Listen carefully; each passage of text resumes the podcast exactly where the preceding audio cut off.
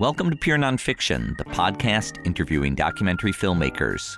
I'm Tom Powers, the documentary programmer for the Toronto International Film Festival and for New York's Stranger Than Fiction series at the IFC Center. On this episode, I speak with the Israeli filmmaker Danae Elon. Her new film, P.S. Jerusalem, is a first person account about returning to the city of her childhood.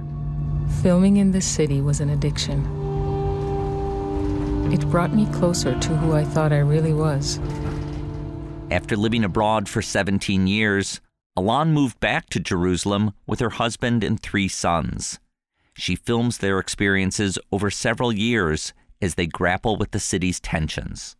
I think that part of the, the troubling experience of living in a place like Jerusalem is that you are categorized. Um, you're categorized for this color of your skin. You're categorized for the words you speak. Today, if you just hold a camera in, in Jerusalem and you're categorized as a left wing demon that is out to destroy the state of Israel.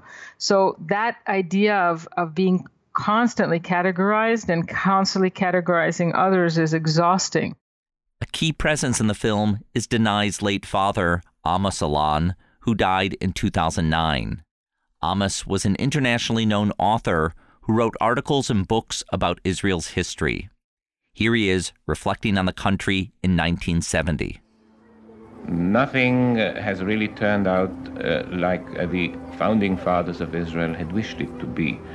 What was planned as a, uh, as a safe haven uh, in the end turned out to be a country engaged in almost perpetual war. Near the end of his life, Amos had become so disenchanted with Israel that he relocated to Italy and advised Danae to not move back. She's made a string of personal documentaries exploring political topics. Her film, Another Road Home, explored the life of the Palestinian man who had been her childhood caregiver. When she became a mother herself, she made a more light-hearted film about the practice of circumcision called Partly Private. It documented her own questions about whether to give her son a traditional Jewish bris. That film introduces her husband, Philippe, a French Algerian Jew who figures prominently in P.S. Jerusalem. I reached Danae by Skype at her current home in Quebec. I started by asking her to explain for listeners who aren't familiar to describe her father, Amos. Well, my father was uh, one of Israel's most um, acknowledged and respected journalists. Uh, he wrote for Haaretz. Um, he had a weekly column in Haaretz before he started writing his own books. Actually, he wrote his own books all along, but he was he had like a daytime job in in Haaretz for a really long time, and he was the commentator that basically gave an analysis, a, a weekly analysis of what was going on politically, socially, and therefore he he made a name for himself starting out with that. And simultaneously he wrote books about Israeli society that were very well respected. He wrote a book about Herzl. He wrote a book called The Israelis. He wrote a book called Jerusalem, City of Mirrors. And the last book that he wrote, which was on the bestseller list of um, Israeli published books, was a book named The Pity of It All, which was the history of German Jews uh, up to World War II. Uh, he also wrote, contributed to the New York Review of Books, uh, to the New Yorker at times, and was somewhat of a of a voice that uh, represented uh, the liberal left in Israel. Now, you describe in the film that your father was always so wrapped up in work that as a kid you didn't always feel like uh, he had time for you.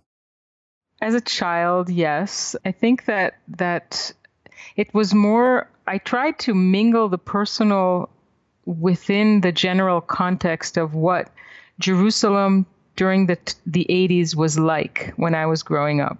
So it, my house was a house that was constantly visited by international writers and diplomats and, and people that were passing through Jerusalem because they wanted to get a, a real feel for the place. So our dinner table was often attended by all these very interesting guests that were always part both of our parents' social life as well as their working life. So it seemed like it was a constant laboratory of thought and ideas and um, and and a constant movement that was connected to to to Jerusalem, to the politics of the time, to the politics of the world. So, in that sense, I did feel um, many times that it was an unusual setting to grow up in, which was not the the the, the familial uh, comfort that a child would need.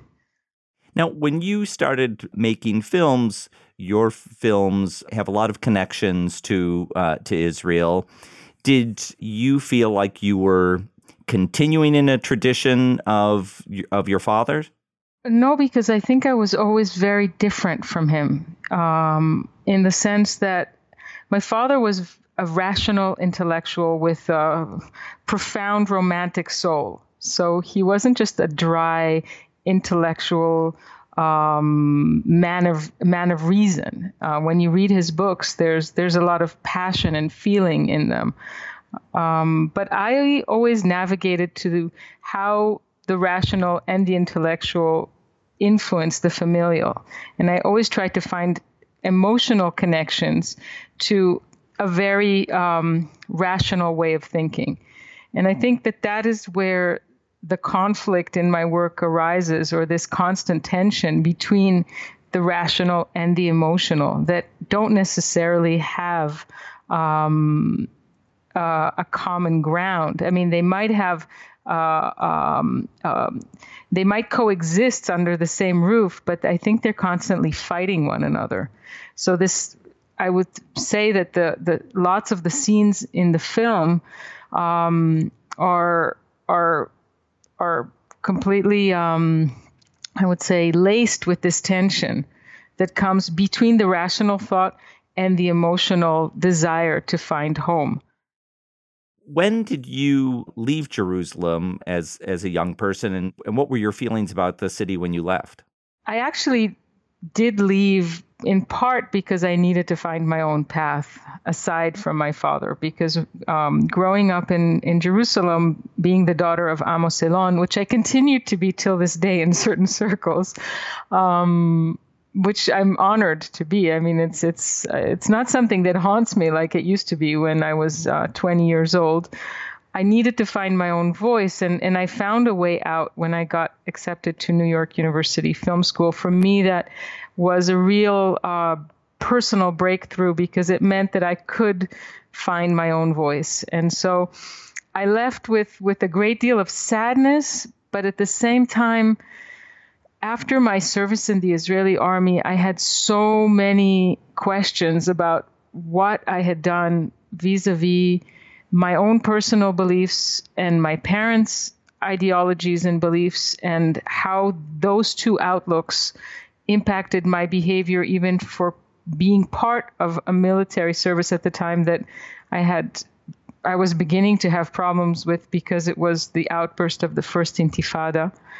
Um, so that kind of. So, so what was your position when when you were doing your compulsory service? Well, I had a very, um, I, I, had a very, I had to say, pa- pacifist job in the army. I was a liaison to United to the United Nations forces in Israel.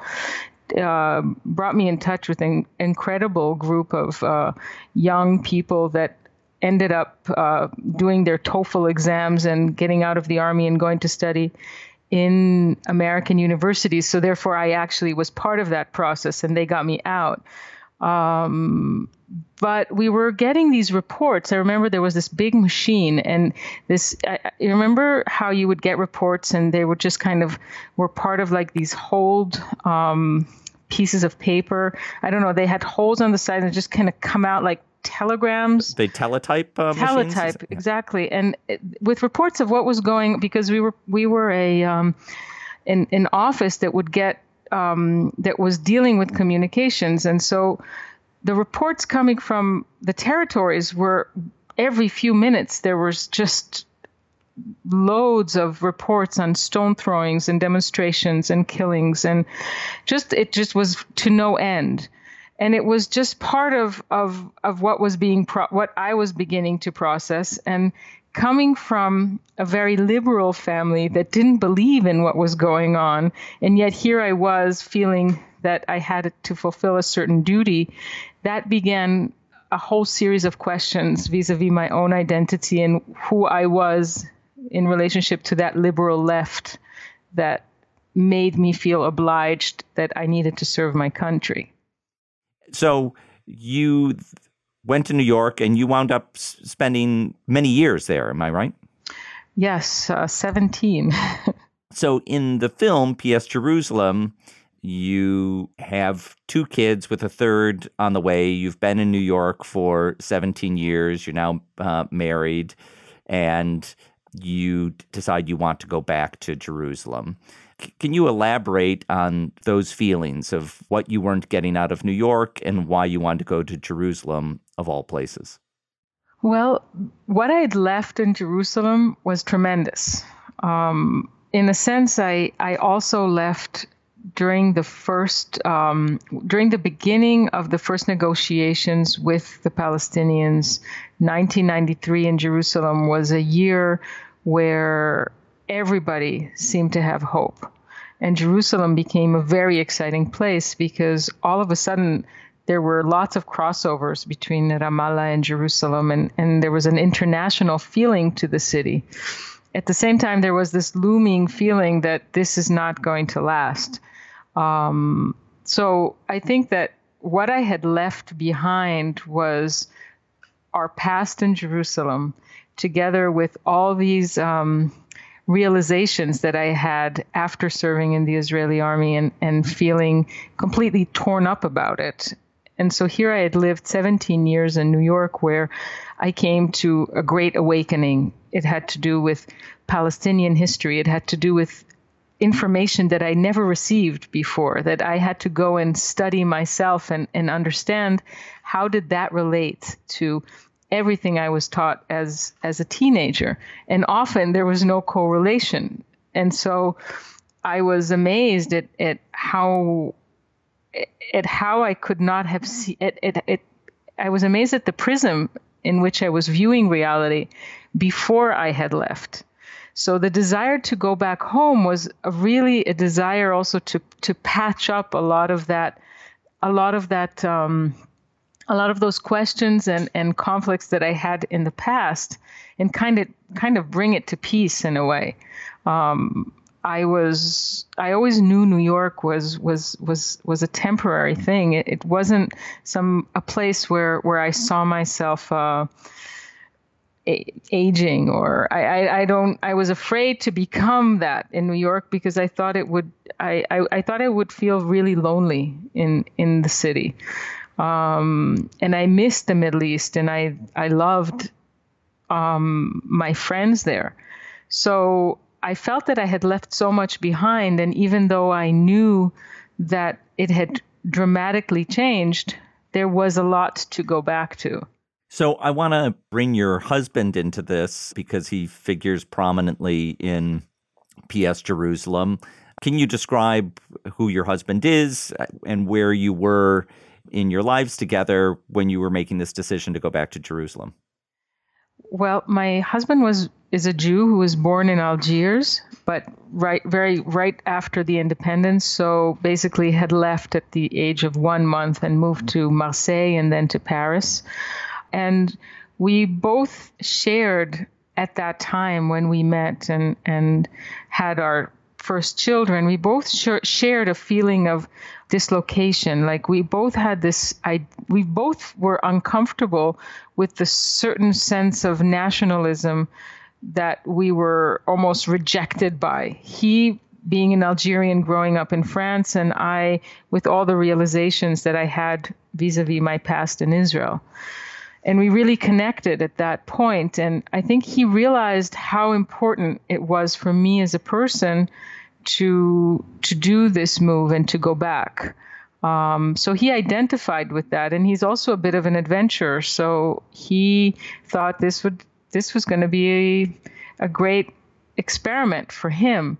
So so it so and he was very hopeful at the at first, and I think didn't quite carry the baggage that I had, and so I realized that when I went back with this kind of sort of baggage, there was much more grounding me in this reality rather than him because he really had nothing to attach himself to. You say when you left in 1993, it was a hopeful period. In 2010, when you were going back, even without being there, I don't think anyone would characterize that as a as a hopeful period. So, what what did you imagine you were going back to?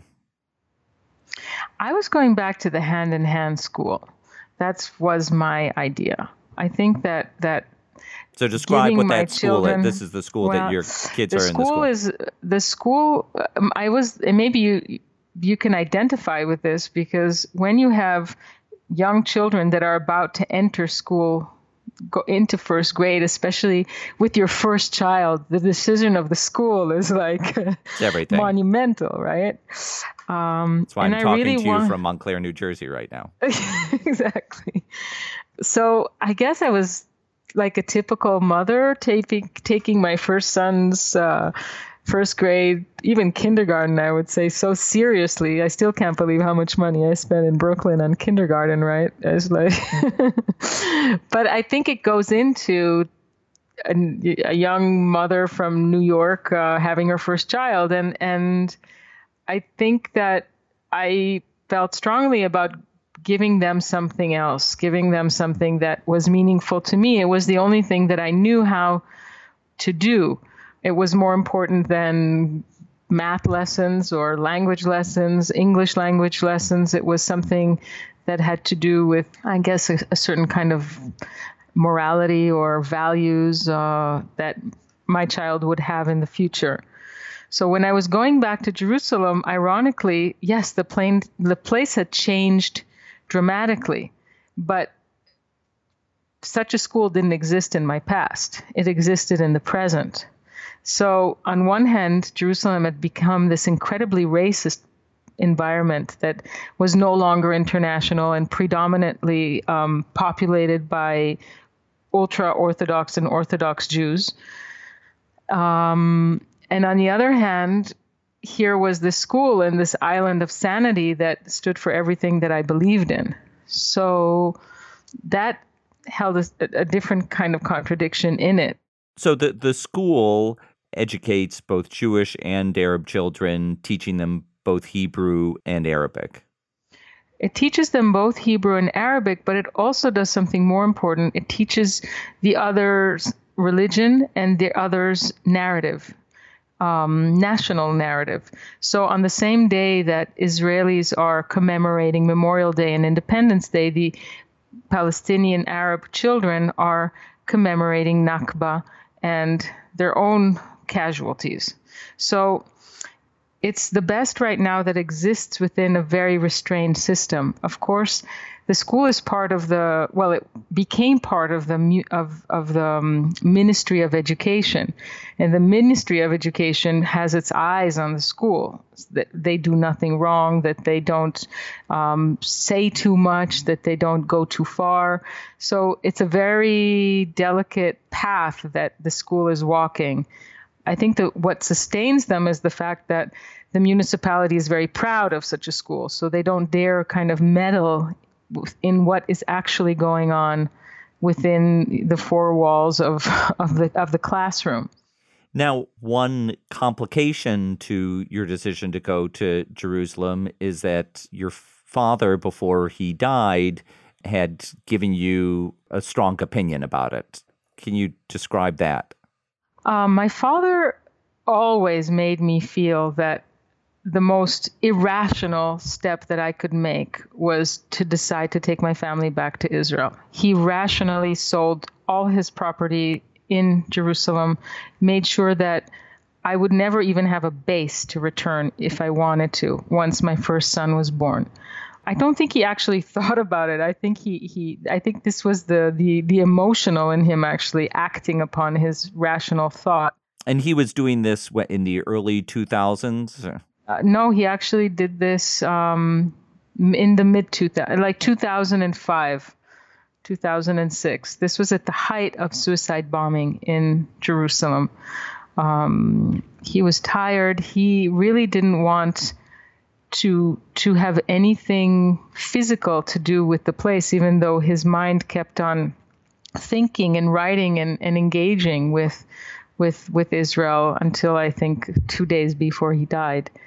Um, so, in this sense, he said you would be crazy to go back, and he and he told me that it would hurt him, that it, he would feel very um, worried and sad if I decided that this is where I wanted what I wanted to do.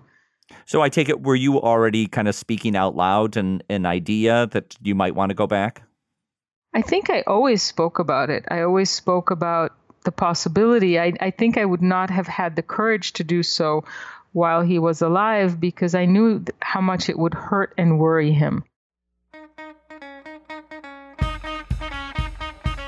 We'll be back with more from Danae Elon discussing PS Jerusalem after the break. Our friends at the TIFF Podcast Network have a new program you should check out. It's called TIFF Long Take, coming to you from Toronto's TIFF Bell Lightbox. Each episode interviews a key figure in the film world.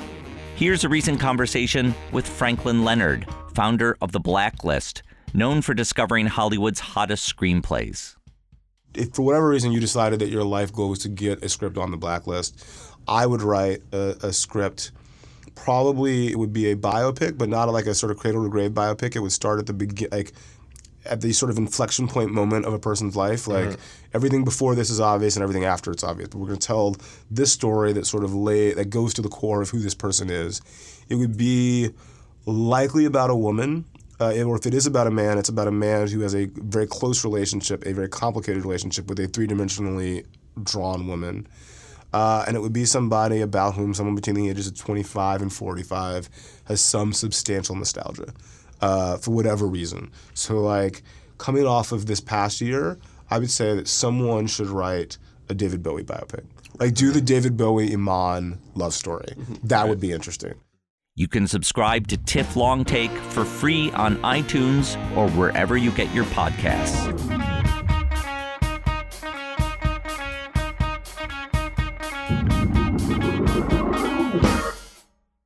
Now, when you got to Jerusalem, did you have an idea that you would make a personal documentary um, uh, tracking your family's experience there?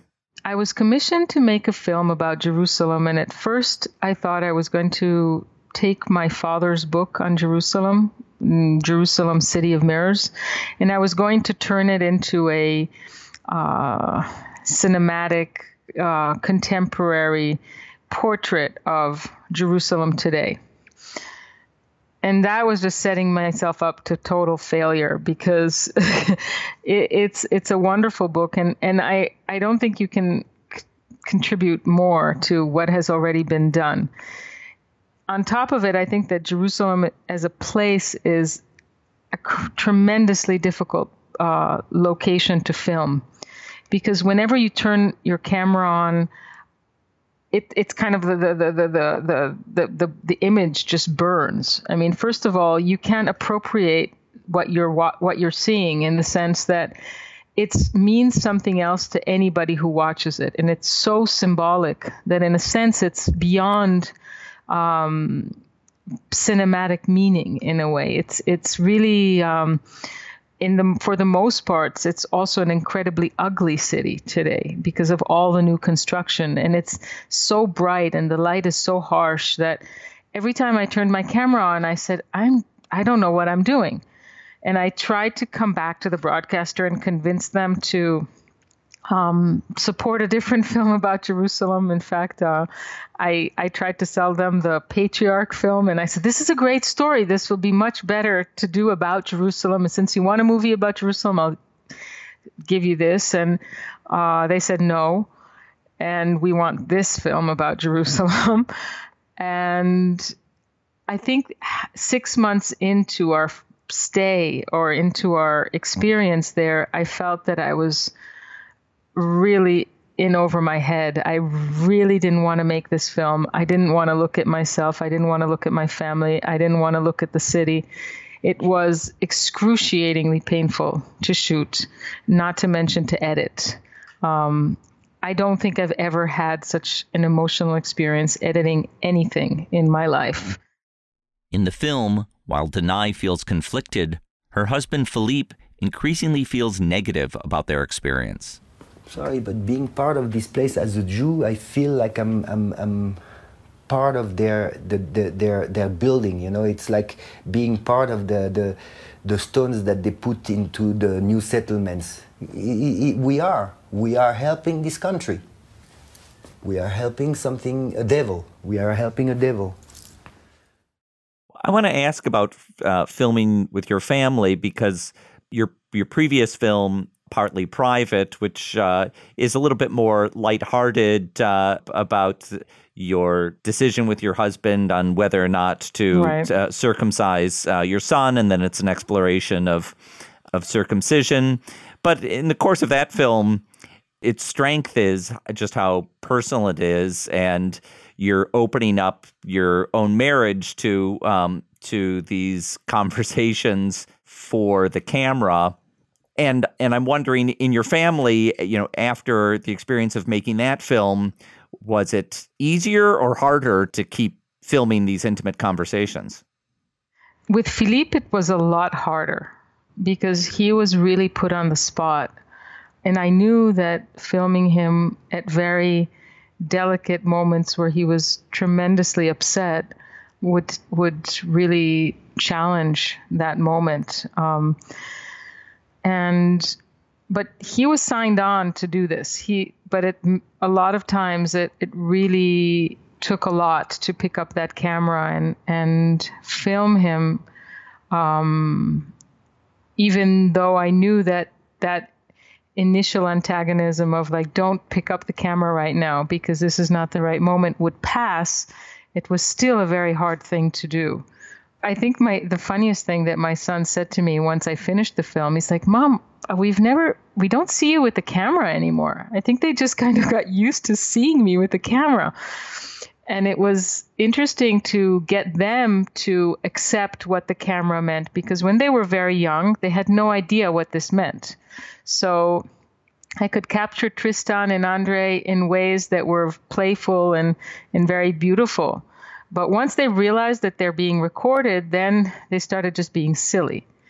So I had to find different ways to film them and get that same authentic, um, I would say, experience that I had when they were very young. And that's when I discovered that if I put a wireless mic on them, they could not understand what what that meant. So they would say these most incredible things, and I would be filming all the time. So I often got the sound of what they were saying and was able to to recreate certain scenes that had that same magic. I think there's a certain tribe of documentary filmmakers like a Ross McElwee or Jennifer Fox mm-hmm. who have made a career out of filming their families and you know you've now made a couple films in that vein and and and I wonder if you see yourself as part of that group. Oh wow. The reason I started filming my family was because within the context of being an Israeli Jew, I felt that I would only be able to show these inherent contradictions of what it was like to grow up liberal and yet then feel obliged to serve in the Israeli army and just all those or my father in another road home who kind of gets really worried when he knows he's going to visit a Palestinian family that supports Hamas possibly, and are they suicide bombers or not? And I think that that these kind of uh, truths were truths that I saw within my own family, and I didn't think that I were was able to catch them outside of of my own my own experience, and I was more seeking that sort of truth about who we are and less my own personal experience with my family because in all these films, I still, I always try to collect, connect the larger political and social implication of who we are in relationship to where we come from. I hope I'm not giving away anything by the film to to say that you don't live in Jerusalem anymore. And since this film is so much about a quest for finding a place to belong, I wonder where you are in that journey now. I don't know if it will be surprising for you to hear that I'm exactly at the same point.